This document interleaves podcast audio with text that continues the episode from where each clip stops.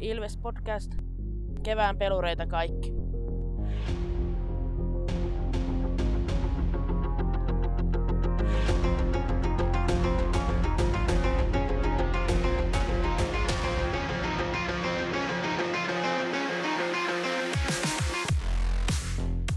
Morjes, morjes ja tervetuloa jälleen Ilves-podcastin pariin. Mun nimi on Tomi Kuusisto ja seurana täällä takkahuoneessa asiantuntijat Santeri Kuusisto Hyvää päivää.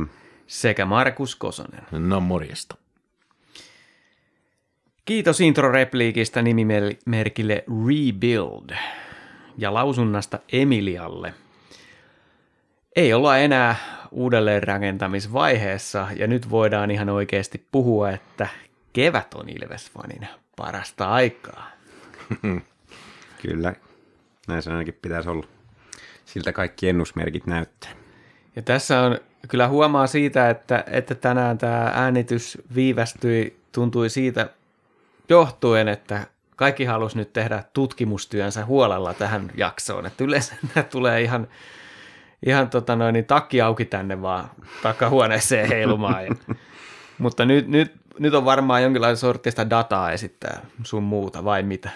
No nyt, nyt on kyllä tehty tiukkaa analyysiä kaikista mahdollisista skenaarioista, mitä tässä voi tapahtua kevään aikana. On kyllä sulateltu paljon kaikkea. Pudotuspelipaikat on siis nyt viimeinkin jaettu ja oli hurja, hurja kyllä liikan viimeinen kierros ja viimeiset päivät. Varmasti monella paikkakunnalla kädet märkänä jännitettiin näitä tilanteita. Ja oli toi hauska toi lauantain pelikin, kun lainausmerkeissä Ilves, Ilveksellä mitään panosta, mutta olihan se nyt kaikki pelas konnalle varmaan sitä mm. ja, ja sille satumaisen kovalle yleisömäärälle, joka oli lähes tulkoon täysi tupa. Kyllä. Katsomopaikat oli loppuun myyty, että aitioissa vaan oli tilaa. Mm. Ja tota, ul, mä aloitan nyt siis tässä, tämän jakson rakenne on semmoinen, että käydään noi ottelut läpi tuossa, että nähdään, saadaan niputettua kunnolla tämä polku, mitä pitkin Ilves sitten asteli liikan runkosarjan kakkoseksi. Ja sitten spekuloidaan, ennakoidaan meidän ensimmäistä pudotuspelin vastustajaa, joka ratkee lähipäivinä, että mikä olisi meidän suosikki ja inhokki. Mutta ensimmäisenä mä haluan vähän viitata näihin, varsinkin tuohon kymppipaikan tilanteeseen, että kun KK sen sieltä sitten itselleen paikan nappasi nuimalla kärpät Marrakoon ja kun sitä vastoin ää, jukurit ei, jukureilla ei riittänyt, vaikka olivat kuntopuntarin sijalla seitsemän. Ja HPK otti maalivahdinkin pois vimmatusti. Viimeinen erä oli kyllä aivan jäätävää asennetta hämeenlinnalaisporukalta. Että kyllä siellä pelattiin kanssa ihan tosissaan. Kyllä siitä näki, että kausi on katkolla niin sanotusti. Hmm. Mutta to, tosiaan niin tarina päättyi HPKlla ja Jukureilla. Jukureista sen verran, että semmonen kävi toteen, mitä me ennakoitiin ennen kautta, että he joutuvat pelaamaan tällä kaudella kahdessa eri sarjassa, mutta pelaajia riitti vaan yhteen. Ja oli Jokinen tästä ehkä vähän katkeroitui jostain syystä, mutta, mutta kyllä siellä ihan, nyt täytyy sanoa, että virheet on tehty jo viime vuoden puolella – heidän ottelusumansa joulukuussa muun muassa aiheutti mittavan määrän tappioita ja loukkaantumisia ja sitten tammikuu oli aivan katastrofaalinen. Näistä seikoista johtuen täytyy silti nostaa hattua, että se jäi yhden pisteen päähän se pudotuspelipaikka. Niin, kyllä. Ei se, ei se kaukana ollut ja, ja tota, jos maali odottamia tai muita tämmöisiä statistiikkoja seurailee, niin Jukurit pelas kyllä hyvin koko kauden ja siihen nähden, siihen nähden tota, huonoa säkääkin varmaan osittain, että eivät päässeet jatkoon, mutta kyllä mä oon kovasti ihmeissäni, mä olin jo ennen kautta ihmeissäni siitä, että, että heitä on leveämpää rosteria laittanut jalkeille, kun kuitenkin CHLänkin lähtivät osallistumaan ja eivät pelkästään osallistuneet, vaan, vaan pelasivat siellä tosissaan ja pärjäsivät, jolloin niitä pelejä tuli vielä lisää ja, ja kyllähän toi kuorma, kuorma sitten niin oli, oli liian suuri heille ja sillä varmasti oli merkityksensä tässä, tässä tota, pettymyksessä. Täytyy muuten hei sen verran saman tien korjata, että se oli KK Nuji Tepsin maarako ja Jukurit Nuji Kärpät maarako. No niin, kyllä. Juu, näin se meni. Munkin piti korjata, mutta sä puhuit niin pitkästi, että mä unohdin. Vaikka tekee, jos tekee virheitä, niin kannattaa vaan puhua niin pitkästi, ettei niitä kukaan korjaa. Näin, just näin se menee, kato. Kyllä, mutta täytyy sen verran vielä sanoa, kattelin tosiaan ton Lukko Jukurit-pelin torstailta, niin ää, Jukurit näytti hyvältä joukkueelta. Hmm. Pelas todella hyviä ja, ja tietysti Lukko nyt on ollut niillä tämä kevät on mennyt väärään suuntaan ihan selkeästi. Justiin tuosta kuntapuntarista, kun sanoin, niin Lukko on kymmenen ottelun kuntapuntarissa siellä 14. Mm. Pikku Suomi. Siinä on hyvä, hyvät lähtökohdat lähteä nyt sitten pelaamaan näitä kevään tärkeitä pelejä. Mm, niin ei Jukureista sen enempää muuta kuin, että ennakoin kyllä, että ensi kaudella pärjäävät jälleen paremmin, että saa nähdä, miten muut joukkueet rakentuvat. Mutta kyllä nyt tämän kauden jälkeen voi, voi jo sanoa, että Olli Jokinen on, on hyvän lii, hyvä liigatason valmentaja. Kyllä, juu, juu ei, ei se vaikka, vaikka nyt tosiaan jäivätkin playoffien ulkopuolelle, niin ei tämä semmoinen toisen kauden floppi ollut, että, että tota, niin, niin kyllä, kyllä Jokisen joukkue on pelannut hyvin ja Jokisen näköisesti, että, että tota, on, on ehdottomasti hyvä valmentaja ja tosi, tosi pirteä tapaus siinä mielessä, että peluttaa erilaista kiekkoa ja sitten sen lisäksi niin uskaltaa puhua aika suoraan haastatteluissa välillä, että antoi anto kyllä palaa tuossa tossa, tota, ää, oliko se tämän lukkopelin Oli joo, joo erätauolla. erätauolla se haastattelu, niin tuli kyllä aika suoraa tekstiä ja mun mielestä se on aina virkistävää, kun, kun tota, joku uskaltaa puhua suoraan. Toinen joukkue, joka jäi pudotuspelien ulkopuolelle, oli siis Hämeenlinnan pallokerho. Ja tämä oli mielenkiintoinen tilanne heillä, kun Pikkarainen tuli kesken viime kauden pelastamaan katastrofaalisen alun jälkeen joukkuetta ja sitten sai vielä jatkon tälle kaudelle. Jäi silti ehkä kuitenkin semmoinen maku, että tämmöinen välivaiheen siirtymäkauden valmentaja oli Pikkarainen – vaikka siellä ihan hyvin, hyviä tuloksia oli loppujen lopuksi pisteestä jäi, tai kahdesta heillä kiinni, heilläkin oli todella paljon loukkaantumisia, että, että jos ajatellaan kaksi kärkipakkia siellä, ää, Hietanen ja Nikkilä, niin pelasi heidän, he pelasivat yhteensä 75 ottelua muistaakseni. Joo.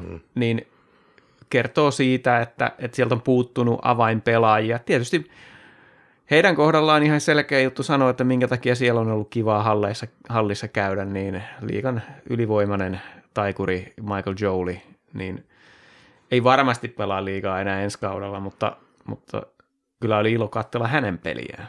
Kyllä, siinä oli varmasti isoin valopilkku HPK kaudessa.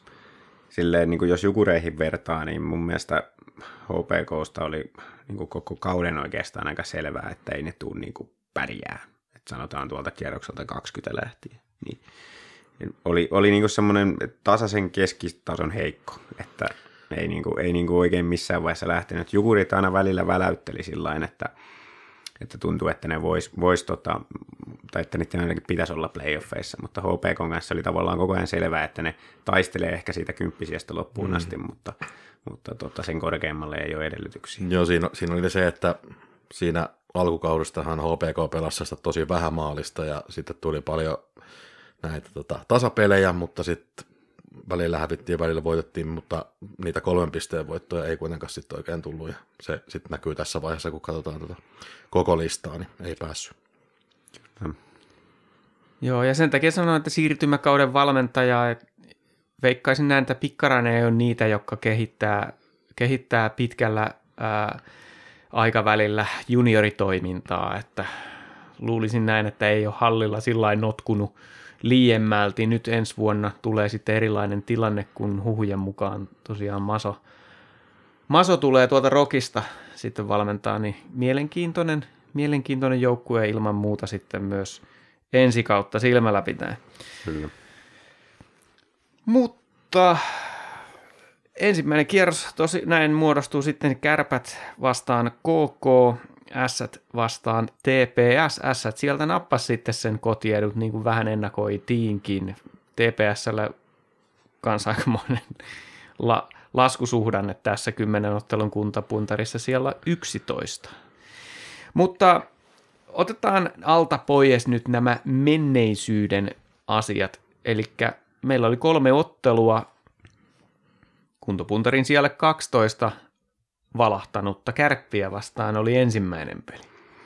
No joo, tämä oli aika mielenkiintoinen kokemus. Tämä peli ja oli myös mielenkiintoinen kokemus, kun Tomin kanssa otettiin siinä vähän instaliveä tuollain pikkasen extemporea, kun sitä joku oli, joku oli tuota Twitterissä ehdottanut, ei tosiaan mainostettu mitenkään, ettei mikään ihme, jos, jos meni, meni tota ohitteen, enkä mä tiedä kuinka, kuinka viihdyttävää katsottavaa se oli, mutta, mutta tota, muutama, muutama henkilö siinä ainakin jaksoi sitä kattella ja mekin jaksettiin peliä kattella, vaikka oli vähän tylsän olosta alkuunsa. Sehän, sehän tota, Ilves hallitsi ensimmäiset kaksi erää mielin määri. Kärpistä ei ollut niin kuin oikeasti yhtään mihinkään. Et ensimmäinen erä oli semmoista niin kuin näennäisen tasasta pelaamista, mutta sitten kuitenkin käytännössä Ilveksen hyökkäykset oli jatkuvasti vaarallisempia, että vaikka ei ehkä ihan huippupaikoille päästy ja, ja näin, niin oli kuitenkin koko ajan semmoinen vaarannuhka ilmassa silloin, kun Ilves piti kiekkoa hyökkäysalueellansa verrattuna siihen, että kun kärpät sai omia hyökkäyksiänsä, niin se oli semmoista missä pyörimistä, jossa ei tuntunut olevan minkäännäköistä maalinteon uhkaa. Toisessa erässä sitten päästiin ihan maalienkin makuun, kun tota, Päkkilän Eetu teki yhden kauden hienoimmista maaleista. Oli, oli, oli kyllä niin, niin tota, tahdolla tehty ja keppiä tuli oikealta ja koukkua tuli vasemmalta ja äijä lentää vielä naamalleen siihen samalla kun vetää.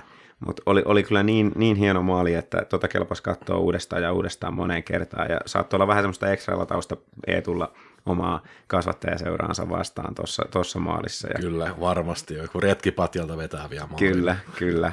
Oli, oli kyllä nätti häkki ja musta tuntui niin kuin tossa vaiheessa musta tuntuu, että kärppien selkäranko katkesi siihen maaliin, siihen ensimmäiseen maaliin. Et niin kuin ne, ne, se oli muutenkin ollut koko peli vähän semmoista näennäistä, mutta ton jälkeen se muuttui mun mielestä alistuneeksi se kärppien pelaaminen. Eikä sinne sitten mennyt kuin viisi minuuttia, kun Westerlundi pisti jo kahteen nollaan ja tässä vaiheessa me Tomin kanssa spekuloitiin, että päättyykö tämä peli sitten lopulta kuitenkin 6-0, niin kuin Tomi oli veikannut. Niin, mä veik- työkaveri kyseli, että mitä veikkaa tilan tilan tulokseksi. Mä sanoin, että kyllä Ilves vie 6-0 ja olihan siinä tietysti vähän värikynää huumoria mukana, mutta kahden ekan erän jälkeen ei olisi ollut yhtään kummallista, jos se olisi ollut vaikka 4-5-0 siinä vaiheessa. Niinpä, niinpä. Että kyllä se tuossa vaiheessa näytti siltä, että, että tota, e, ei ole kärpillä palaakaan, mutta siis jääkiekko on mielenkiintoinen peli ja, ja haki sen momentum game ja, ja näin siinä nyt sitten kävi, että Kahden maalin johto on vaarallisin johto. Kahden maalin johto on kaikista pahin mahdollinen ja siinä, siinä tota kärpät sai ylivoiman, kun parikkautti kampitusjäähyn. Siinäkin oli jo kärpillä pari paikkaa, mutta ei, eivät saaneet siitä sisään, mutta sitten pari minuuttia myöhemmin niin Kunikin Cody pääsi iskeen yhteen kahteen ja tämä maali niin vapautti jotenkin kärppien niin kuin se henkisen lukon taas ihan täysin, että se kääntyi se peli täysin toiseen suuntaan, että siihen saakka kärpät oli tosiaan ollut heikko ja alistunut ja täysin saamaton hyökkäyssuuntaan, mutta tämän jälkeen alkoi semmoinen pyöritys käymään siellä Ilveksen päässä, että, että tota, kyllä siinä alkoi jännittää ja kynsiä pureskeleen, että tuleeko ne tasoihin. Ja kyllähän ne tuli sitten ilman maalivahtia 10 sekuntia ennen loppua. Tuo oli semmoinen taas näitä, että ne pyöritti ilman maalivahtia siinä pari minuuttia putkeen ilman pienintäkään hätää Ilveksellä ei ollut. Ei, ei, ne ei saanut yhtään vetopaikkaa. Mutta sitten ei siihen tarvitse sen yhden. Tosi hieno, hieno tota, ohjuri haettiin siihen Tiivolalle keskelle ja tietysti ei saisi siihen keskelle jättää sitä ei jää vapaaksi, kun pelataan kuudella viitta vastaan, että mieluummin sieltä viivasta saatella niitä vetoja, mutta kun pääsi ohjaan tuosta noin keskeltä, niin ei siinä ollut oikein tota Langhammerilla palaa ja 2-2. Sitten jatkoajalla Turunen otti jäähy ja, ja tota, Lancaster pisti kiekon kaksi kertaa maaliin vai miten se, miten se meni. Tämä jäi vähän epäselväksi, koitettiin vielä kelata vähän hidastuksia tuossa Markuksen kanssa kilpaa, että menikö se jo se edellinen veto maaliin, mutta ihan sama. Lancasterin ylivoimamaali joka tapauksessa. Se oli maali peli. tai visuaalinen harha. Niin, jo, niin audiovisuaalinen harha, koska se myös kuulosti siltä, että se kiekko kävi maalissa, mutta se saattoi silti kyllä tulla tolpasta pihalle. Mutta joo, tämä jälkimmäinen nyt ainakin meni häkkiin ja sillä kaksi pistettä Ilvekselle. Että semmoinen tapaus tällä kertaa. Kyllä harmitti se yhden pisteen menettäminen sen takia, koska Ilves oli kuitenkin niin kuin suurimman osan pelistä niskan päällä ja parempi joukkue selvästi, mutta ei saatu enempää maaleja tehtyä ja, ja sitten annettiin ne pari paikkaa kärpille, josta ne sittenkin häkit. Mä kyllä tykkäsin tästä pelistä, vaikka tulikin toi kar- karmea niin tasotus sitten siinä lopussa, mutta siis ne kaksi erää, mitä Ilves pelasi, niin, niin tota, tosi hyvällä jalalla, sitten niin kuin avaukset lähtee siten, että päästään niin kuin linjahyökkäyksiin, kaikki hyökkäät mukana, hyviä vapauttavia syöttöjä, päästään alueelle sisään ja saadaan koko ajan paljon vetoja ja maalipaikkoja, niin näytti niin kuin tosi hyvältä. Että se, mitä Konna jossain haastattelussa mainitsi, että tuntuu, että reeneissäkin on nyt vedetään niin kuin kovemmalla tahdilla ja muuta, niin se niin kuin kuvasi, kuvautui tuossa pelissä hyvin, että mä niin kuin tykkäsin katsoa sitä kiekkoa erityisen paljon, kun se Joo. kuitenkin kärpät vastassa, ettei mikään heikko joukkue. Niin. Kyllä, kyllä Ilves oli todella hyvä. Sekä Joo. kiekolla että ilma. On toi kyllä ääret. Miettikää vuosi sitten, kun oli kärpät vastassa ja Marja Mäki oli just pari viikkoa sitten aikaisemmin tullut sinne ja pistänyt sen limatrapin kuntoon, niin vertaa tähän, tätä joukkuetta nyt siihen. Juu, ei ollut, ei ollut räppiä. Ei. Ja Ei ollut mitään, mitään muutakaan. joo, ja jos katsoo sen ton niiden viimeisen pelinkin maalikoosteen, niin siellä oli maalin edessä koko aika äijät ihan vapaana. niin. Et Todella erikoista, että, että on, onko se sitten niin, että Marjamäki, kun aloitti sen trapin viilaamisen silloin vuosi sitten, niin syksyllä alkoi ole, tai syksyn jälkeen jengi alkoi olla jo, että ei, ei meitä enää kiinnosta, että, olisiko mitään muuta. No näin vähän mä luulen, että siinä on käynyt, että siellä on liian monta pelaajaa siinä jengissä, jotka ei halua pelata semmoista passiivista trappikiekkoa ja, ja ne on niinku alkanut tavallaan kaivaa maata Marjamäen jalkojen alta si- sillä, että ne ei oikeastaan halua edes toteuttaa sitä pelitapaa, mitä valmentaja käskee. Niin ja sitten kun kuitenkin puhutaan tämmöistä ostojoukkueesta, niin, niin siinä on sellainen homma, että ne pelaajat, jotka sinne tulee, niin ne haluaa myöskin päästä urallaan eteenpäin ja sitten tällaiset niin kuin maalintekijät, pisteiden tekijät, niin jos ne laitetaan pelaamaan sellaista passiivista peliä, missä ei pääse ikään kuin omia apuja toteuttaa, niin seuraava steppi uralla ei välttämättä tukka niin helposti. Kyllä, ja sitten kun siellä on vielä just tämmöisiäkin nimiä, niin kuin joku Turunen ja Leskinen, jotka on niin kuin, ö, jo, jo tehnyt sen läpimurron liigatasolle, mutta sitten on ollut vaikeampia kausia. Niin, niin kuin tavallaan haluaa näyttää, että, että edelleen niin kuin pystyy heiluttaa verkkoa. Niin siihen yhtälöön aika heikosti sopii se, että no nyt me pelataan tämmöistä niin kuin nolla nollaa ja, ja tota, meidän joukkueessa kukaan ei tee sitten 20 maalia tällä kaudella. niin, niin se, se ei se moti siitä ole kuin, niin kuin ihan, ihan tapissaan. Että. Meidän joukkueessa kukaan ei tee yli 20 maalia. Siis Saipassa oli kaksi pelaajaa, jotka teki yli 20 maalia tänä. Juu, toi, toi on ihan käsittämätön, käsittämätön tilasto, että Harja Jumpo ja ainoa joukkueessa kaksi, kaksi pelaajaa yli 20 maalia. Ja ne teki siis tota, kolmasosan Saipan maaleista, nämä kaksi äijää. Eli Meskanen ja Ojan takana. Niin. Joo, mutta puhutaanko kärpistä lisää hetken päästä? Puhutaan, puhutaan.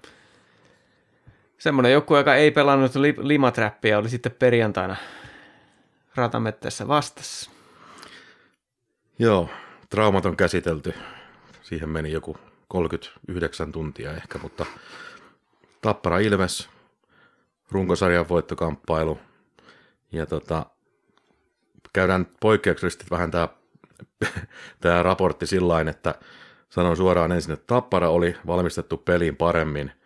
Ja nyt kun pelissä oli niin karseen iso vauhti, niin nämä yksilövirheet korostui erityisesti. Oliko sitten vähän ylilatausta tai jotain Ilvekseltä, mutta ei saanut näitä perusetujaan käytettyä. Oli vähän ylivoimaa ja nopeita vastahyökkäyksiä linjassa. Ja vähän mietin jopa, että oliko se paras taktiikka lähteä niin kuin kaasuttamaan niin paljon kuin Ilves lähti. Ja sitten näitä virheitä tosiaan tuli. Ja Tappara nyt kuitenkin pystyy välttämään virheitä noin yleisesti aika hyvin. Tässä pelissä lähdettiin sitten hakemaan semmoisia pistiä, pitkiä pystyavauksia, mutta ei niistä oikein maalipaikkoja saatu eikä oikein sisäänvientejäkään. Sitten myöskin fyysisessä pelissä niin kymmenissä tilanteissa meni niin, että meidän jätkä on se, joka on pötköllään siellä jäässä järjestäen ja sitten vastustajat pysyy luistimilla ja tästä, tästä niin kuin aiheutui sitten tämmöisessä tosi kiivaassa luistelupelissä niin vaikeuksia. Käydään tämä matsi läpi tällä maalien kautta ja voitte kommentoida sinne samalla sitten, mitä itse tulee mieleen. Ja tota, Tappara 1-0 voitetun aloituksen jälkeen vedetään ränniin, josta Tuulola ei saa haltuun. Siitä aiheutuu sitten yllättävä kiekon menetys ja levittävä syöttö, josta Davidson hyvällä vauhdilla pääsi tyhjään tilaan ja B-pisteen takakaarelta rannenlaukauksella Langhammerin kainalosta. Olisi pitänyt kyllä torjua.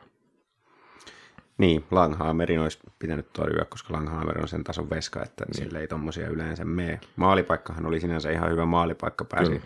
toisin kuin Saukkonen sanoi, niin ei tullut kaukaa veto, vaan, vaan aika, aika mm. vapaasti pääsi käveleen siihen, kun se kiekko sattui siihen pomppaan, mutta kyllä mä ihmettelen tota ränniin vetohommaa tuossa, niin kuin että – toiko nyt on sitten se paras tapa tänä päivänä pelata jääkiekkoa, että jos voitat aloituksen omassa päässä, niin täysiä ränniä heti. Niin, niin, ja sitten kolme hyökkääjää on siellä punaviivalla jo niin. siinä vaiheessa, kun niin. kiekko on tulossa. Niin. Joo, eikä ollut ainoa kerta tässä pelissä. Niin, siis tämä oli selvä taktinen valinta. Niin, ihmettelen. Jatka vaan. No, 2-0 saatiin Hepponen jäähy mailasta kiinni pitämisestä, kun se oli kamppailutilanteessa kainalossa. Ja siitä tappara hieno YV-maali jossa Masin oli aivan pihalla. No tuosta to, maalista kommentoin sen verran, että mä kirjoisin sitä siinä peliä kattoessa, kun oli justiin, olin sellaisessa seurassa, jossa oli ihmisiä, jotka ei ehkä näitä kaikkia hienouksia tästä lajista vielä ole sisäistänyt, niin, niin tuota, kun oli puhunut tästä toisen erän pelaamisesta, että varsinkin tapparaa vastaan, jos toisessa erässä joudut alivoimalle, niin se pitää todella sisäistää se, että jos sä saat purun, tai jos parhaassa tapauksessa pääset jopa alivoimalla hyökkäämään, niin sä pelaat sen kiekon niin, että ihan varmasti saat kaikki vaihtoa. No mitä me tehdään? Me mennään tapparan tolpan viereen ja sitten syötetään takaviistoon. Menetetään kiekko siinä omissa, kukaan ei päässyt vaihtoon, kaikki on sairaan väsyneinä ja sitten heti soi. Mm. Niin,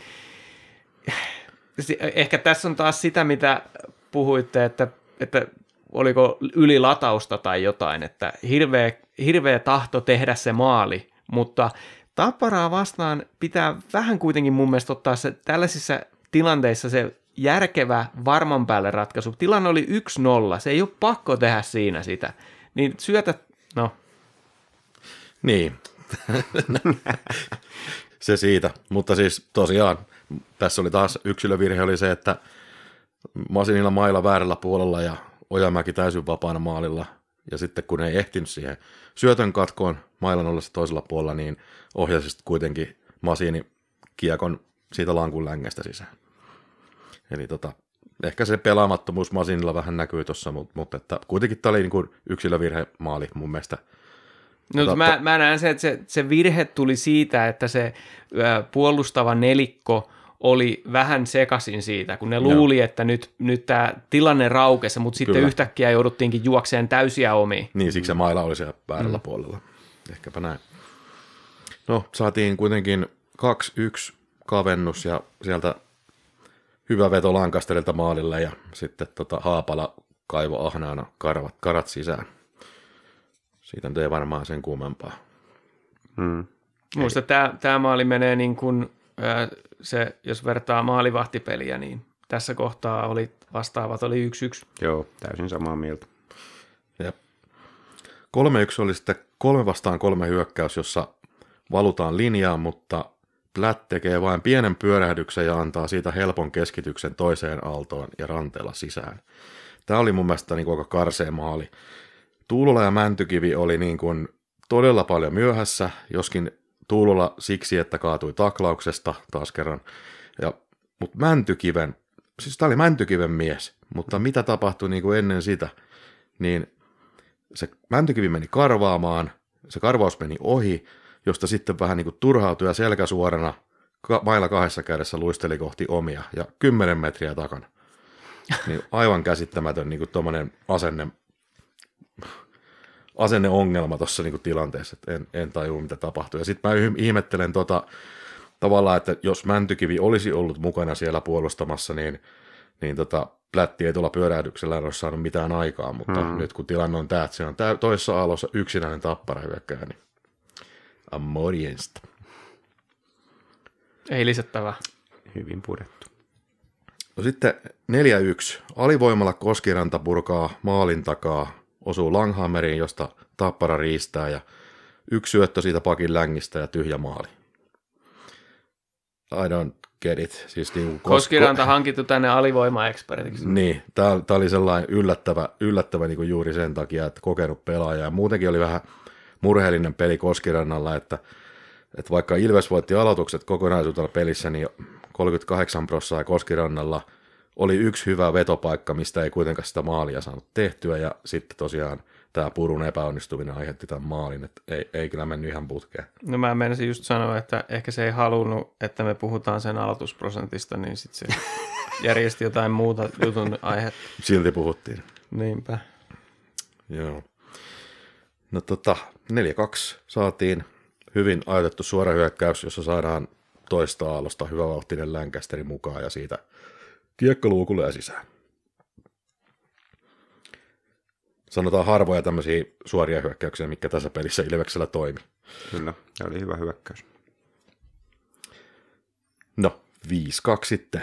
Lehterä lyö Kontiola käsille, jolloin Konna lopettaa pelaamisen. Siitä helppo kiekon riisto ja syöttö Merelälle suora kuti. Olisi ollut kyllä jäähyn paikka mun mielestä, mutta... Tässä pelissä oli tuomarit muutenkin ihan kujalla. Viimeisen viiden minuutin aikana jäi kaksi korkeata mailaa Ilvekselle viheltämättä. Hmm.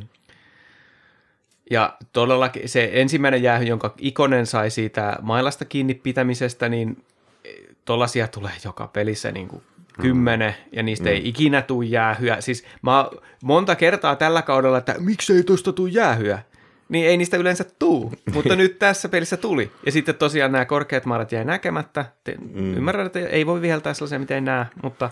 Tuo on varmasti näki tuon käsille ton, niin, mutta to, se oli totes, aivan... vaan, että, totes vaan, että no se oli lehterä, ei se väliä. No, sitten, kun tämän... Konna, minkä takia Konna sitten lopettaa pelaamisen, kun se sen vähän pitäisi no kuitenkin? No se on kyllä ihan totta, että sitä mä niin ihmettelin kanssa, mutta sillä niin lähti sillä mailla käsistä Joo. ja se oli aika varma, että siitä tulee jäähy. Mm. Se lähti taka, takakäsi irti siitä mailasta sen takia ja, ja sen, tavallaan niin kuin sen takia menetti sen kiekon, mutta olisi se voinut niin kuin vielä omalla pelaamisellaan niin yrittää estää siitä maalin syntymisen. Kyllä pitäisi pelata niin kuin loppuun asti, eikä, eikä tollain, niin kuin, oli turhautuneen miehen ratkaisu se, että Joo. jätti, jätti pelaamatta loppuun tilanteen. Sitten viimeiset, viimeiset tota, silaukset numeroihin 5-3 Päkkilä, hyvä haasto suorasta hyökkäyksestä ja sai hieman onnekkaasti siitä kiekon vielä mu- mu- mukaan, mutta hieno veto maaliin. Päkkilä on nyt nostanut profiilia hyvää suorittamista ollut näissä viimeisissä peleissä. Musta tuntuu, että Päkkilä tekee tosi usein tapparaa vastaan näitä maaleja. Siinä on joku juttu. Tärkeiden maalien mies. Oh. Mutta sen takia tämä oli hyvä, että käytiin tämä vähän seikkaperäisemmin tämä ottelu läpi, koska no, ei kai sitä tarvitse sen enempää selittää. Mutta tässä mm. nyt on päävastus tähän ja todennäköisemmin mestariehdokas, niin täytyy tietää, että missä me ollaan jäljessä ja missä pitää parantaa, että pystytään seitsemän ottelun sarjassa tappara kaataa. Siitähän mm. tässä loppujen lopuksi on kysymys. Ihan sama, ketä sinä nyt ennen sitä tulevasta. Mm.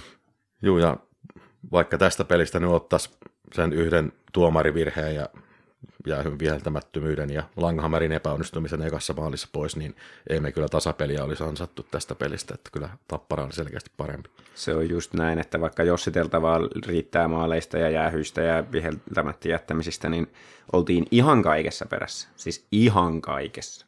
Että niin kuin lähtien karvauspelaamisesta. Mm. Tappara oli niin kuin valmistautunut siihen, että mitenkä Ilvestä vastaan kannattaa karvata. Anto ensimmäisen kympin aikana aivan järkyttävän paineen Ilveksen kiekolliselle, kaikki syöttösuunnat pois. Ja no, siinä ne oli parempia. Sitten ne oli kaksinkamppailu pelaamisessa parempia. Ne oli, ne oli tota, kiekollisessa pelaamisessa parempia, niillä oli parempi viisikon tiiveys, ne oli erikoistilanteessa parempia, meidän alivoima oli nolla prosenttia, niin kuin, ihan, ihan kaikessa. Mutta maali, maalivahtipelissä meni aika tasa. No meni aika joo. Se, jotain sentään, mitä ei hävitty niin kuin ihan sikapöheikköön, mutta oli kyllä, oli kyllä niin kuin karu, karu tota, peli kattoon näin kannattajana, mutta sillä jos nyt kääntää niin kuin positiiviseksi tämän, niin se on just niin kuin Tomi sanoi, että tiedetään, että, että missä pitää olla parempi, niin kaikessa. Ja se, niin kuin, että, että tota, nyt, nyt niin kuin nähtiin se vaatimustaso, mitä se on silloin, kun Tappara pelaa oikeasti niin kuin parhaimmillaan.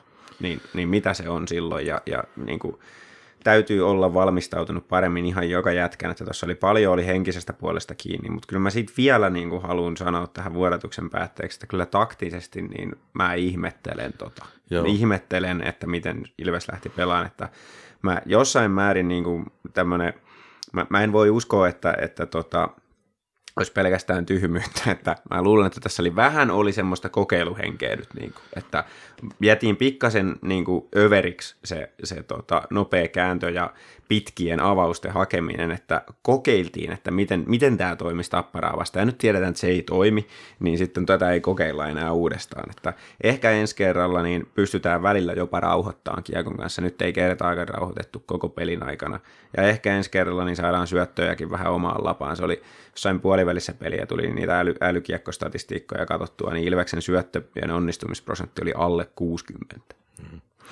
Ja sitten toi, että Siis kun tämä pelin vauhti oli varmaan yksi isoimmista, mitä tämän kauden liigapeleissä on ollut kummallakaan joukkueella, mm. niin, niin vaikka meidän vahvuuksia onkin hyvä jalkavuus ja näin, niin onko ihan tarpeellista asettaa se pelin tempo noin korkeaksi, koska silloin, silloin just tulee se ongelma, että kummankaan peli ei sillä tavallaan, se on tosi vähän aikaa missään tilanteessa, mutta tappara on ehkä semmoinen, että se on, niitä virheitä tulee vähemmän, että, että ei välttämättä, sen pystyy asettamaan kuitenkin joukkueessa vauhdin.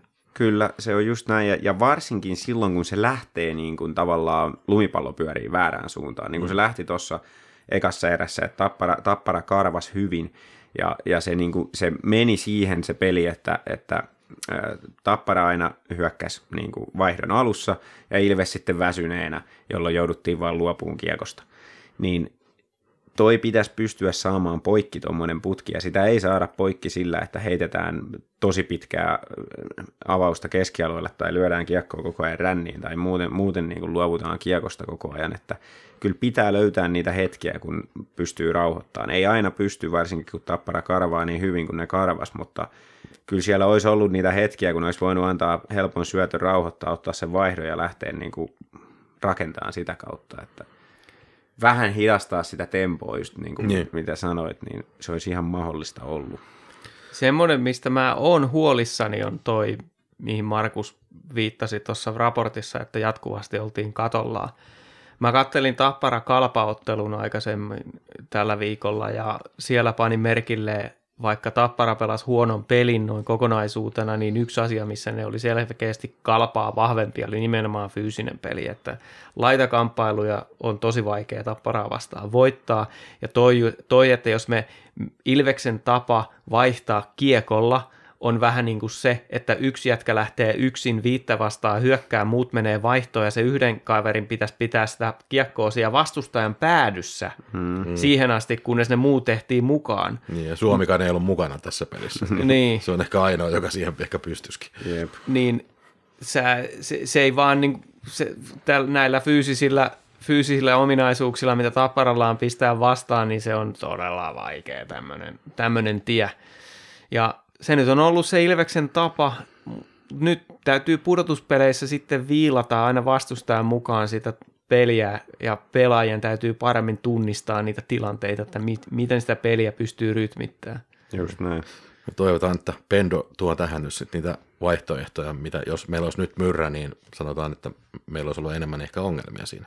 Niin, kyllä mulla löytyy luottoa siihen, että Pendolla on ne lääkkeet kyllä olemassa, että mitenkä mitä täytyy muuttaa, ja, ja mä jotenkin niin kuin luulen, että jos tämä olisi ollut playoff-peli, niin Ilves olisi muuttanut taktiikkaansa toiseen tai kolmanteen erään niin kuin pyrkiäkseen pääseen tasoihin, mutta se ei nyt sitten ehkä nähty kuitenkaan ihan niin tärkeänä sitten tätä runkosarjan voittotaistelua, että, että tota, olisi, olisi lähetty kaikkia ässiä pelaa hihasta tässä kohtaa. No joo, toi on ihan, ihan totta, mutta just, että suurta merkitystä niin kuin tähän kakkossijalle jäämiseen niin ei ollut, että sitä 30 000 runkosarjan voittajan palkkio ei enää käytössä ja vaikutus jatkopeleihin suhteen on verrattuna kakkossijaan on sillä niin pari lepoetupäivää, että se ei mm. niin hirveästi ole. Ja uskottavuus Ilveskiekolle on jo saavutettu ennen tätäkin peliä, että siinä mielessä niin tässä nyt jää ainoastaan sen, että ottaa niin kuin pattiin ihan kauhalla, häviää tapparalle. Kyllä. Kyllä, ja ehkä tässäkin on asia, mikä on muuttunut, koska musta tuntuu, että Myrrälle tällä olisi ollut enemmän merkitystä kuin Pendolle. Mm. Mm. Niin, siis tämä oli ensimmäinen kerta niin kuin moneen moneen vuoteen, kun musta tuntui sitä peliä kattoessa, että Tapparan pelaajat haluaa voittaa tämän enemmän kuin mm. Ilveksen pelaajat. Siltä se niin kuin näytti. En mä sano, että se olisi näin ollut, mutta siltä se näytti. Et ei Myrrän aikana semmoinen ollut mahdollista. Sitten se, se mikä tuli myös mieleen, että Tappara pelasi vähän samantyyppisen aika kliinisen ottelun sitten CHL-finaaleissa, että siinä on tavallaan semmoinen kokemus tällaisista isoista peleistä mm. hyvin, hyvin suluissa tai lainausmerkeissä, mutta kuitenkin niin, niin tota, osoitti sen, että Ilves oli siinä mielessä vähän niin kuin tässä ylilatautunut tähän peliin ja Tappara taas oli niin kuin sitoutunut tekemään sitä, mitä oli sovittu. Just näin. Ja sehän on se, minkä takia tämä paikallisvastustaja on niin kova ja ennakkosuosikki joka kausi ja nyt myös pudotuspeleihin selkeä mestarisuosikki, niin on se, että siellä ei ole vaihtunut tämä ideologia tai pelitapa tai valmentaja tai mikään, että, et, ja lisäksi siellä on ratkaisu pelaajista, usea on jo sisäistänyt tätä vuosia tätä hommaa, niin, niin se on helppo heidän – heidän ikään kuin saada se oma sapluuna toimimaan ja helppo sitä hioa. Pennasella on ollut kuitenkin paljon vähemmän aikaa ja siellä pelaajista on vaihtunut sillä että... Kyllä. Mutta, ja, niin. Ja on ne peruspalikat niin hyvässä jamassa, että se on helppo sitä aina rakentaa siihen päälle vähän jotain ekstraa, jos tarvii. Mutta ekstraa rakennettiin sitten vähän päälle lauantaina sillä tavalla, että saatiin parempi maku tähän runkosarjan loppuun, kun saatiin kuitenkin voitto pelattua konnalle. Ja vaikka tietysti olisi ollut kiva voittaa kolmella pisteellä, mutta ymmärrettävistä syistä HPKlla asenne oli paremmin kohdallaan ja en tiedä sitten semmoinen ehkä henkinenkin väsymys voi olla, että siinä viimeisessä erässä Ilveksellä paino – paino tämän pelin näitä maaleja nyt välttämättä muista kannata käydä läpi. Muuta kuin se täytyy sanoa, että kiva, että Tuulolan maalinteko vainu, joka on nyt löytynyt, niin ei ollut mikään, mikään semmoinen väliaikainen juttu, vaan ihan oikeasti siellä on nyt tämmöinen kevään peluri. Hmm, kyllä. Mä kyllä haluaisin yhden maalin käydä, koska se oli mun mielestä hieno. No, haluatko sä käydä? No voi, siis tää oli tää aloitusmaali, kun kiekko tuli sinne pakistoon ja Masin tekee valelaukauksen ottamatta kiekkoa ja sitten Westerlundi vetää siitä ranteella etukulmaan, niin mä tykkäsin siitä ihan kuin futis maali. Siis mm, niin kuin, tosi niin. siisti, vaikka ei se tietysti ollut varmaan mitenkään tarkoituksellinen, mutta... Niin, se Westerlundi vaan veti siitä niin, niin se otti vaan niin karkin siitä pois. ei kun mä vedän. niin, mutta siinä oli, että kun se oli se Masinin laukaus lähdössä niin sinne toiseen kulmaan, niin mm. hienosti pääsi just siitä puikkaan sinne taas niin kuin, mistä mm. se oli mm. liikkumassa pois. Niin ja sitten se, että kun jos toi, tuolla kaverilla on maila pystyssä, niin, mm. ja toinen vetää ranteella, niin, niin kyllä. kyllä se maalivahli on tosi vaikea lukea. Todella vaikea, joo. Joo, mutta yksi asia, mikä tästä ottelussa ja mieleen se, että kuinka hienoa on joukkueurheilu nimenomaan tässä, että miten, kuinka paljon ne henkiset asiat vaikuttaa siihen. Että HPKlla oli se todellinen vimma. Tietysti siellä oli tosi paljon kerhon faneja oli hallissa, mm. ja olivat auttamassa siihen, että Ilves teki taas oman yleisöennätyksensä paikallispelien ulkopuolella. Mutta se, että... Et, runkosarjassa. Niin, runkosarjassa. Niin, niin tämä, että kuinka paljon se tahto, vaan halu voittaa, antaa lisää siihen. Ja sitten taas vastaavasti, kun mennään jatkoajalle, niin sitten kun ei sillä ole enää mitään merkitystä, niin hmm. se oli vähän niin kuin pidin sitä lähestulkoon automaattisena, että Ilves vie sen.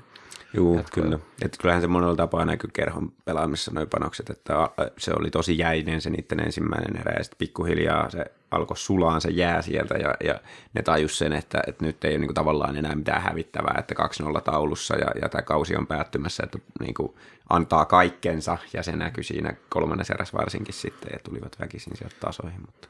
Ja mulle pisti silmään, että oli tosi hienot niin kuin, taktiset ajatukset pikkaraiselta niin tuossa maalivahdin poisotossa ja sitten myöskin aikalisässä sai leputtaa Jolia ja kumppaneita siinä. Meni sillä tavallaan niin kuin ihan täydellisesti sen kannalta, että siinä oli periaatteessa HPKlla mahdollisuudet kyllä ottelu vielä viedäkin, mutta Joo, kyllä varsinkin se aikalisä, niin, niin tota, hätäisempi olisi ottanut sen siinä, siinä tota, kun tuli katko heti siinä, siinä, tota, vai, niin siinä, siinä, kun tuli se jäähy, niin mm. että hätäisempi olisi ottanut se heti siinä, mutta tota, Pikkarainen säästi sitä vielä just sillä ajatuksella, että jos ei tule heti maalia ja tulee myöhemmin katko, niin saadaan se lepoaika, niin Jep. pystytään pelaamaan samalla porukalla.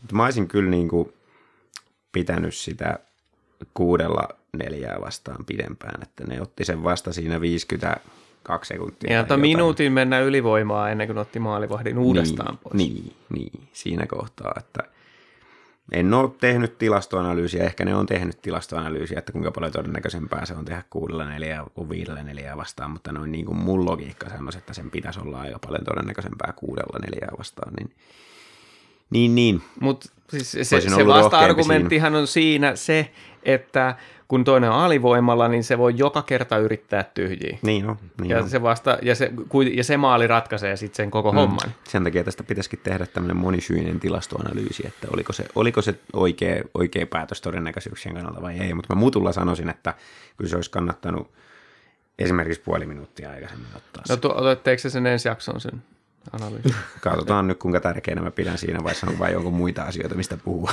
Ja sitten olihan siinä jännä tilanne sikäli, että pelihän oli niinku tasan, että, niinku, niin. että, siis, että se on, kysymys on siitä, että saadaanko potentiaalisesti kaksi pistettä mm. vai mm. hävitäänkö peli kokonaan. Kyllä, mutta siinä vaiheessa tilanteet oli muilla paikkakunnilla sellaiset, että... Oli 6-2 Niin no, oli, oli toki, mutta en mä tiedä, vaikuttiko se? Kyllä varmasti paljon? vaikutti. Ei ne, siis ihan varmasti seurasi tilannetta, mm. että jos siellä olisi ollut tasan vaikka ne pelit muilla paikkakunnilla, niin sitten ne olisi luottanut siihen, että joku toinen joukko hoitaa niiden puolesta hommat, mutta kun siellä oli 6-2 vai mitä se oli siinä kohtaa Joo, se jo. yksi peli, niin tiesi, että ei riitä kaksi pistettä. Ja sitten tämä syy, tai t- tämä, että peli meni jatkoajalle, niin tämä nyt loppujen lopuksi oli siinä, siinä tota, se kärppiä vastaan sulaminen, voi sanoa, että ei ratkaissut sitä runkosarjaa. Mm-hmm kun ei me saatu tästä sitä kolmea pistettä. Mm. Niin. niin, niin, kyllä. Eli sinne meni yksi piste ja tuohon meni toinen piste, niin ei ollut lähelläkään. Mm, kyllä.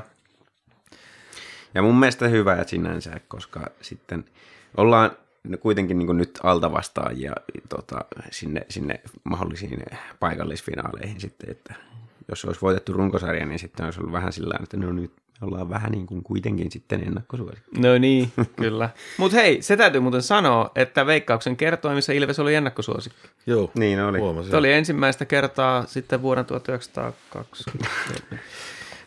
en tiedä, no oliko niin. siellä pistetty niin paljon kivitaloa Ilvekselle, että ne joutu, koska ne muuttu ne kertoimet siinä mm. Kokoonpanojen julkaisun aikaa, ja mä en usko, että ne itse kokoonpanot oli niin paljon siinä syynä, että ehkä siellä oli laitettu niin paljon betsiä Ilvekselle, että nyt oli muutettava näkemystä. Näkemystä, näkemystä. Otetaanko nyt, näkemystä sitten näihin? Otetaan näkemystä nyt tulevaisuuteen, katse menneisyydestä pois ja, ja vaikkakin me nyt puhutaan tässä paikallisfinaaleista, että mitä pitää tehdä, että tappara voitetaan, mutta tosiasia on kuitenkin se, että ensin pitäisi päästä sinne finaaleihin ja ei me nyt ylen katsota näitä muita joukkueita, mutta kun ei mitään, mikään muu ei oikeastaan tässä vaiheessa kiinnosta kuin se mestaruus, hmm. niin, niin sen takia puhutaan siitä myös, että mitä se mestaruus vaatii, koska oletus on, että ta, Tappara vie kaikki sarjansa 4-0 kuitenkin. niin nythän meillä on sitten kolme vaihtoehtoa tässä. KK ei voi tulla, koska jos KK voittaa oman sarjansa, niin se on Tapparaa vastaan. Mutta sitten nämä kolme muuta vaihtoehtoa on Kärpät, S ja TPS. Ja niin kuin sanoin, kuntopuntarithan on sillä että Ilves on kymmenessä ottelussa tehnyt 21 pistettä, Kärpät ja TPS on tehnyt kokonaiset 12 ja S on 16 pistettä.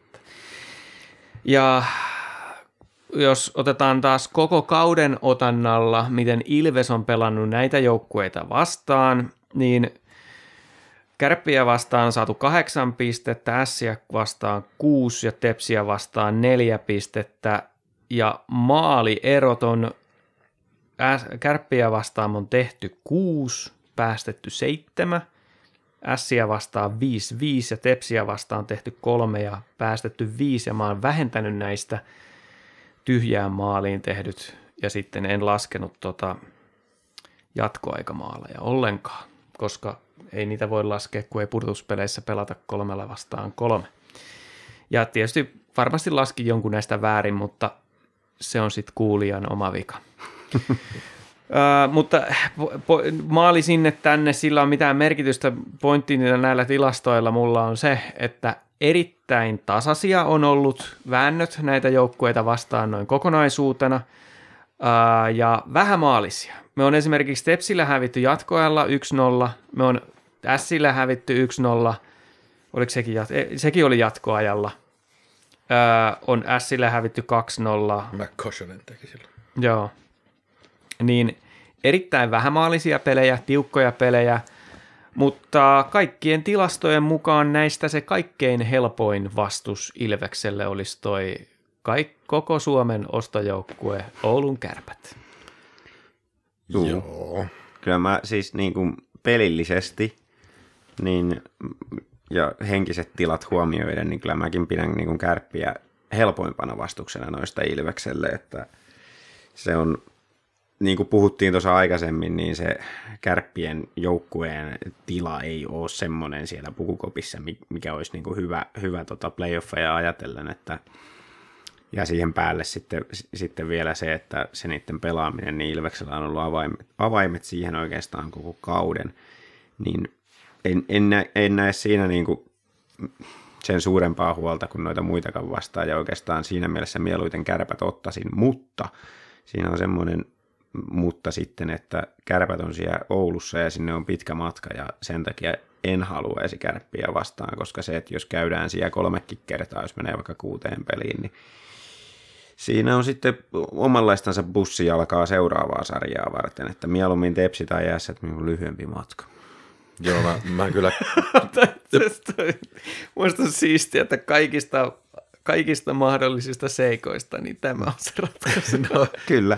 Tää, että, no, mutta mä, mä, tota, mun on pakko sanoa, että tämä tuli niin kuin, en mä ollut itsekään tätä niin paljon miettinyt, mutta toi Peltolan Niko sanoi tuossa aftergameissa, se oli, oli tota, vai pregameissa, osa HPK-pelissä siitä, kun, että, kun siltä tentattiin, Heinämäki tenttasi siltä, että, että onko väliä, mikä tulee vastaan, ja sitten sanoi, että no ei silloin väliä. No, mutta, niin sitten se kysyi, että no, mutta onko sillä väliä, että kärpät on, että sinne on pitempi matka. No, sanoi, no sillä on väliä. se oli niin kuin vielä hyvin vahva mielipide, että niin, kyllä sillä varmaan pelaajille ainakin on. Joo, siis mä, mä olisin sanonut myös tähän juuri sillä, sillä tavalla, että toi matkustusaspekti on sellainen, että kärppiä ei kyllä toivoisi, ja sitten – niin kuin viimeksikin kärppien kanssa sarja oli tiukka ja meni sinne seiskaan, niin vaikka kärppien peli ei todellakaan vakuuta, niin matkustaminen plus toi niin kuin tavallaan yleinen ilmapiiri tuossa, että nyt on playerit ja siellä on kärpät, niin, niin on se vähän semmoinen, että kyllä mä mieluiten passaisin sen. Joo. Et, että siinä mielessä, jos näistä kolmesta valitteen, niin se Tepsukka on nyt ollut meille vaikea aina, niin, niin kyllä se S nyt on se, joka näistä, näistä joukkueista on niin kuin koko kauden mittaan heikommin suorittanut, että, että, että niin kuin, en mä nyt usko, että me playerissa hävitään 0-1 Sille kyllä. Että. Niin, sitten samaan aikaan S on näistä ainoa, jolla on nouseva käyrä. Että katsoo, katsoo tuota niin, niin koko kautta justiinsa, niin juu, S on siellä näistä heikoiten esiintynyt yleisesti ottaen, mutta tuota niin, niin sekä Kärpillä että Tepsillä, niin, niin tota, käydään huiput on jo ohitettu ja sitten menty alaspäin, mutta S on vähän niin kuin petrannut koko kauden pikkuhiljaa, että, että siinä mielessä ja sitten se, kun puhutaan tuosta henkisestä tilasta, jos Kärpillä on tuska ja ahdistus siellä päällä, niin Sillä päinvastoin on semmoinen hurmos, että, että jos ne tuosta niin Tepsin kaataa ja, ja tulee, tulee tota, puolivälierissä vastaan, niin siinä voi porilaista hulluutta olla ihan, ihan eri tavalla kuin aikaisemmin. Ja Ja, ja se voi olla yllättävän vaikeakin sitten. Totta kai se voi olla yllättävän vaikea, mutta kyllä mä en niin näistä valitten S, minkä te valitsette. Siis mulla se on se kärpät ja S on mulle se, äh, ei kyllä se tepsi on varmaan ehkä se Mikä? Ei, ei, ei, kun joo, mä, siis, mä, mä muutin mieltäni neljä kertaa tuossa, kun te puhuitte, mutta, mutta siis kärpät on mulla joka tapauksessa se, minkä mä eniten toivoisin siitä. Joo. Monestakin syystä, ja äh, se olisi kiva voittaa ne ensinnäkin, hmm. mutta toisekseen tää, nämä pelilliset syyt, mitä mä nyt oon kattonut kärppien pelejä ja maalikoosteita ja mitä ne, justiin tämä viimeisin ottelu niitä vastaan, niin Ilves on valovuosia edellä niitä sekä henkisessä tilassa että pelillisesti, että niillä, niillä se suuri vahvuus on maalivahtipeli, mutta ei se voi seitsemän ottelun sarjaa meiltä viedä. Mm. Ei, ei voi viedä. Mutta se tota, t- tämä Sien, äh, kun Kari Kivi on nyt palauttanut sen tunteen sinne Isomäkeen, mm. Niin jos ne saa sellaisen pössiksen siellä päälle, mm. niin ei ole kiva, jos yhtäkkiä lipsahtaakin niin, että ne voittaa vaikka ensimmäisen pelin. Niin. Ja sitten mennään, siellä on täysi tupa ja katto lähtee irti, niin ja Niin. mä sanon taas se, että meillä on viime aikoina, olen aistinut sen, että, että ei toi meidän joukkueen henkinen jänne taas ole ihan timanttia. Tapparaa vastaan on ollut molemmissa peleissä vaikeuksia sen kanssa. Niin sitten jos se tuleekin kireä paikka tähän kohtaan, mm. tähän kohtaan. Tepsin kohdalla on se, että me on tehty niitä vastaan 5-5 peli, siis niin kuin varsinaisella peliajalla tänä vuonna niin kolme maalia. Niin. Et, et si, ne taas ei tuntu, että siellä yleisöä kiinnostaa vähääkään tämä ahokkaan meininki. Niin, ja, niin. Et niin. se, siinä olisi tietysti kost, Tepsiä vastaan se kiva kostotarina. Mä lähden myös näiden narratiivien kautta täällä näin, että, että, se olisi hieno maksaa potut pottuina viime vuodesta, mutta toi, niin. tosiaan ässiä en missään tapauksessa halua. Ja miettikää, jos hävittäisi niille. niin. kuinka, kuinka noloa se oli. Se, se, se olisi todella noloa, varsinkin kun tässä koko ajan ylimielisyys paistaa läpi, kun puhutaan, puhutaan näistä mahdollisista vastustajista ja tulevista finaaleista ja kaikesta mahdollisesta, niin se olisi, se olisi aika, aika kylmä niin kuin, tota, märkä rätti vasten kasvoja, jos hävittäisi ässille. Ja, Ja- ja, miettikää, kun kivi sai potkut Ilveksestä ja sitten Niin, se, niin. oi veli. Kyllä. Mut En ässiä missään tapauksessa olla. Mutta mä, mun on, Mikä mä, sulle mä, jäi? No, mä, mä ostan noin sun kaikki argumentit kyllä ihan täysin, mutta mä oon siitä huolimatta eri mieltä, koska Ässiä vastaan olisi niin siisti pelata, koska siinä olisi sitä tunnetta, olisi kaikista eniten niistä peleistä. Että kärpät ja tepsi tulee sillä tota, virkamiesmäisellä trappi ja, ja tämmöisellä niin kuin, ää, varovaisella pelillänsä. Kun vaikka Ässätkin pelaa, pyrkii tietysti niin pelaa vähän maalista ja tarkkaa ja tiukkaa, niin ne tulee, jos, jos, jos ne pääsee tota, puoliväliin, niin ne tulee just sillä porilaisella hulluudella sieltä. Ja niistä tulee todella viihdyttävää kiekkoa, siis ei, ei välttämättä maalimäärien muodossa, mutta se intensiteetti tulisi olemaan niin kova. Ja meteliä olisi ja päästä sinne Poriin uudestaan isolla massalla vetään, vetään sinne ja sitten olisi varmaan S-faneillakin vähän enemmän vastaan sanottavaa kuin viimeksi, niin se olisi, se olisi vaan niin siistiä, että sen takia mä haluaisin mieluiten S vastaan, vaikka mä pidän niitä kanssa niin kuin, ää, tavallaan isoimpana uhkana tässä, niin, niin silti mä haluaisin ne mieluiten vastaan. Ne erot on tässä kuitenkin aika pieniä pelillisesti. Siinä hyvin eri mielipiteet kaikille. Mm. se aika hyvä. Tätä ei ollut sovittu mitenkään. Että Ei, ei tää tuli puhuttu ihan- sanallakaan etukäteen. Kaikki pelkää eri asioita. Mutta on tämä on tää sillä lailla kiva, kun tässä tulee näitä jääkiekkoromanttisia Niin. näkökulmia myös. Myös, joo, siis toi on ihan selvää, että se olisi viihdyttävintä kiekkoa, kun taas Tepsiä vastaan se olisi kaikkein, kaikkein nihilistisintä ja tuskasinta. Että mm. Varmaan kaikki pelit päättyisi justiin 1-2 tai 1-0. Ja... Kyllä. Kärpäthän näistä todennäköisimmin tietysti tulee, jos todennäköisyyksistä puhutaan ja jos uskataan vedonlyöntiyhtiöiden kertoimia, niin se on suurin piirtein semmoinen 65 prosenttia mahkutettu tulee kärpät vastaan ja parikymmentä pinnaa tepsille ja ässät on siellä sitten pahdan pohjimmaisena jollain 15 pinnalla, kun Ilväksen vastustajia, mahdollisia vastustajia siis ajatellaan, että siinä Niin, no mielessä siis... siis- hyvä siihen kärppiin varautua, mutta mä näen kyllä sen storin, että se tulee menee niin, että kärpät häviää KKlle ton ne voi hävitä jopa suoraan 2-0 sen otteluvoitoin ja, ja tota, sitten ässät, ässät kaataa tepsin ja sitten sen jälkeen se on. ja sitten mennään. Sitten mennään eikä meinata. Joo, toi on ihan totta, kun kuitenkin siis kahdesta voitosta kiinni, niin KKlla on todella hyvä mahdollisuus tämän, siis kärpäthän on tosiaan pelannut viime aikoina erittäin huonosti, niin Kriisipussi. Sitten jos mä maalailen vielä vähän tota, että miten se sitten katon menee, kun se tulee ne ässät vastaan, niin justiinsa porilaisella hulluudella. Ja se ensimmäinen peli, niin tiukka peli, mutta ässät saa jollain perseen kautta pompulla tekee voittomaali, voittaa ja otteluvoito on 1-0 ja sitten mennään sinne Poriin ja siellä räjähtää katto hallista ja Ilveksen pelaajat puristaa mailla ja häviää senkin pelin. Se on 2-0 sarja ja me itketään jo, että nyt tässä kävi just näin niin kuin me pelättiin, mutta sen jälkeen otetaan niin kuin härkää sarvista ja reverse sweep ja 4-2 sarja Ilvekselle. Silloin se tulee menee, jos S tulee vastaan. No niin. Selvä. Aika, aika selkeä ku, kuva kyllä. Että. No jos mä sanon sitten kärppiä vastaan, miten se menee. Mm-hmm. No jos kärpät saa yhdenkin siitä sarjasta, niin onneksi olkoon. Ei, siis se, se alkaa aika sellaisella... Ensimmäinen peli voi olla suht tiukka, mutta sitten kun ne näkee, että ei oikeasti niillä ole mitään sanottavaa tässä, niin se henkinen selkäranka nips naps, ja nyt meillä ei, ei kolmannessa erässä enää oteta sellaista lumivyöryä vastaan, vaan kestetään se, ja eka, eka ottelu menee suht tiukasti tosiaan Ilvekselle, ja, ja toisessa fiksu vierasvoitto, ja sitten se on alkaa olemaan taputeltu. Ne voi yhden ottaa tosiaan säkällä, mutta neljä yksi kärppiä vastaan selkeä homma. Miten Stepsin kanssa sitten kävisi? No mä en haluaisi puhua TPS. se olisi just sellainen under kolme maalia joka peli ja sitten jatkoajalla joku, joku tota, ratkaisee sinne sun tänne. Että en, en haluaisi, niin kun, kun on kyseessä Ilves, niin en haluaisi lähteä siihen, että, että puolustetaan ihan kauheasti ja sitten niin kuin pistetään sen varaan, että me tehdään se yksi maali enemmän, vaan mieluummin sillä että, että tota, vastustaja pelaa sillä että me pystytään avaamaan sitä meidän peliä sillä tavalla niin kuin me halutaan. Ja Kyllä. siksi mieluummin mä olisin vienyt sen ässät siitä ilman tappioita. En usko, että tulee vaikeuksia edes Porissa. Sellaista.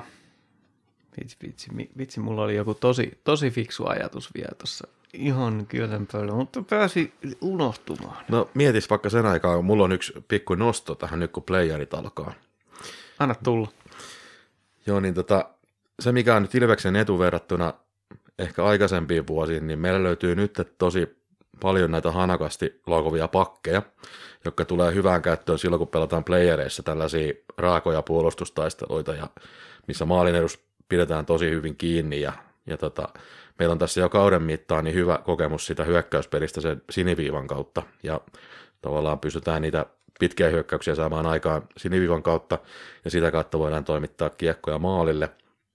Et, et tota, silloin kun on vaikeuksia tehdä maalia, niin usein näissä playeripeleissä ne tapahtuu sillä että siellä on pakki, joka kiskoo sen kaaliperhosen sinne, sinne päin ja tulee pari pomppua ja sitten se niin menee sisään. Et maskipelaaminen meillä voisi olla parempaa, mutta kyllä sitä lihaa siellä luukulla muutenkin on. Et Joo, ja sitten meillä on Haapala, joka sutii sieltä maalivahdin niin. takaa ne karat siis. kyllä, ja sitten me, meillä on niinku kolme pakkia, jotka laukoo, niinku, meillä on Lancasteri 3,9 kertaa per peli, Westerholm 3,4 kertaa per peli ja Parikka 3,2. Tämmöisiä pakkeja, jotka ampuu kol- yli kolme kertaa per peli, niin nämä on, nämä on sellaisia, mitkä on tottuneita siihen, että ne laukoo kun paikka on. Ja se on hyvä asia verrattuna aikaisempiin kausiin playerissa. Hyvä nosto. Ehdottomasti samaa mieltä.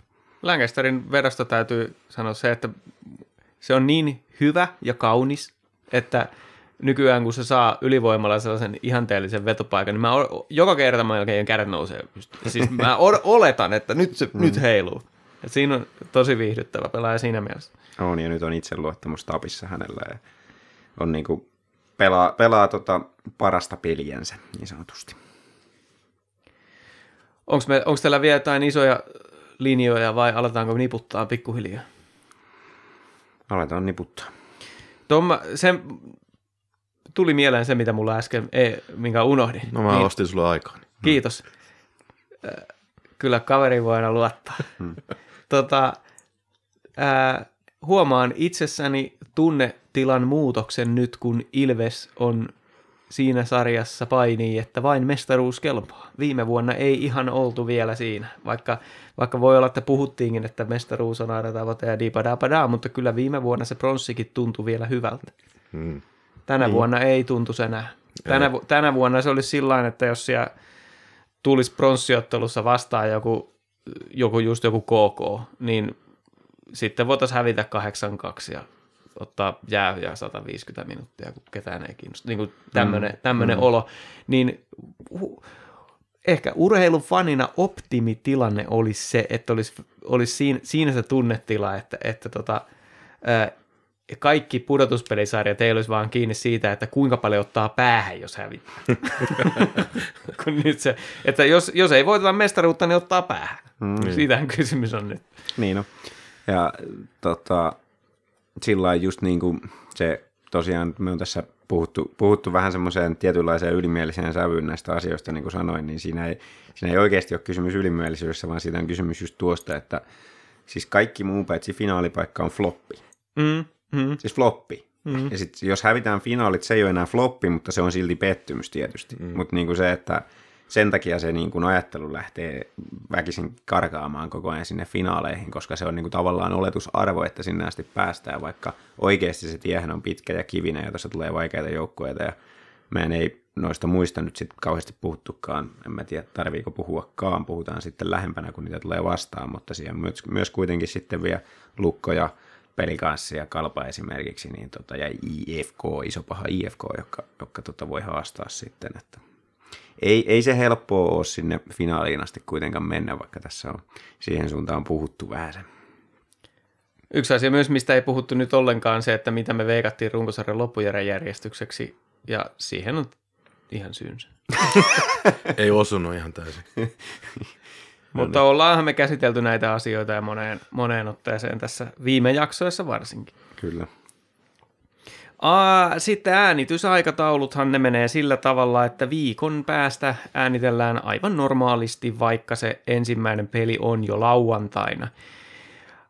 Ja sitten sen jälkeen tuleekin mielenkiintoisempaa, että jos Ilves ratkoo sen oman puolivälieräsarjansa tai mikä neljännes finaalisarja se nyt onkaan niin kuin liigan sivuilla, niin jos se menee neljässä pelissä poikki, niin sitä äänitellään normaalisti sunnuntaina ja näin päin pois. Mutta jos siinä menee pidempään, niin sitten äänitys siirtyy siihen torstaille sen sarjan jälkeen. Tämä aikataulu tietysti kerrataan tuossa, jos muistan, niin ensi jaksossa. Kyllä, eli ensi sunnuntaina normaalisti. Kyllä. Ja sitten sen jälkeen. Seuraava on sitä se, niin kuin, se sunnuntaina tai sitten seuraavana torstaina. Kyllä. Ja nämä pudotuspelijaksot laitetaan heti ulos, että niitä ei sitten enää pihtailla. Joo, eli ensi sunnuntai jaksokin niin tota, tulee julki sitten heti, kun on äänitetty. Ehtoommalla. Hmm. Sunnuntai-iltana. Kerrotaan sitten taas sen jälkeen, mikä on suunnitelma siitä eteenpäin. Tämä oli Ilves Podcast, kevään pelureita kaikki. Mun nimi on Tomi Kuusisto ja seurana takkahuoneessa olivat Santeri Kuusisto sekä Markus Kosonen pitäkää arki laadukkaana.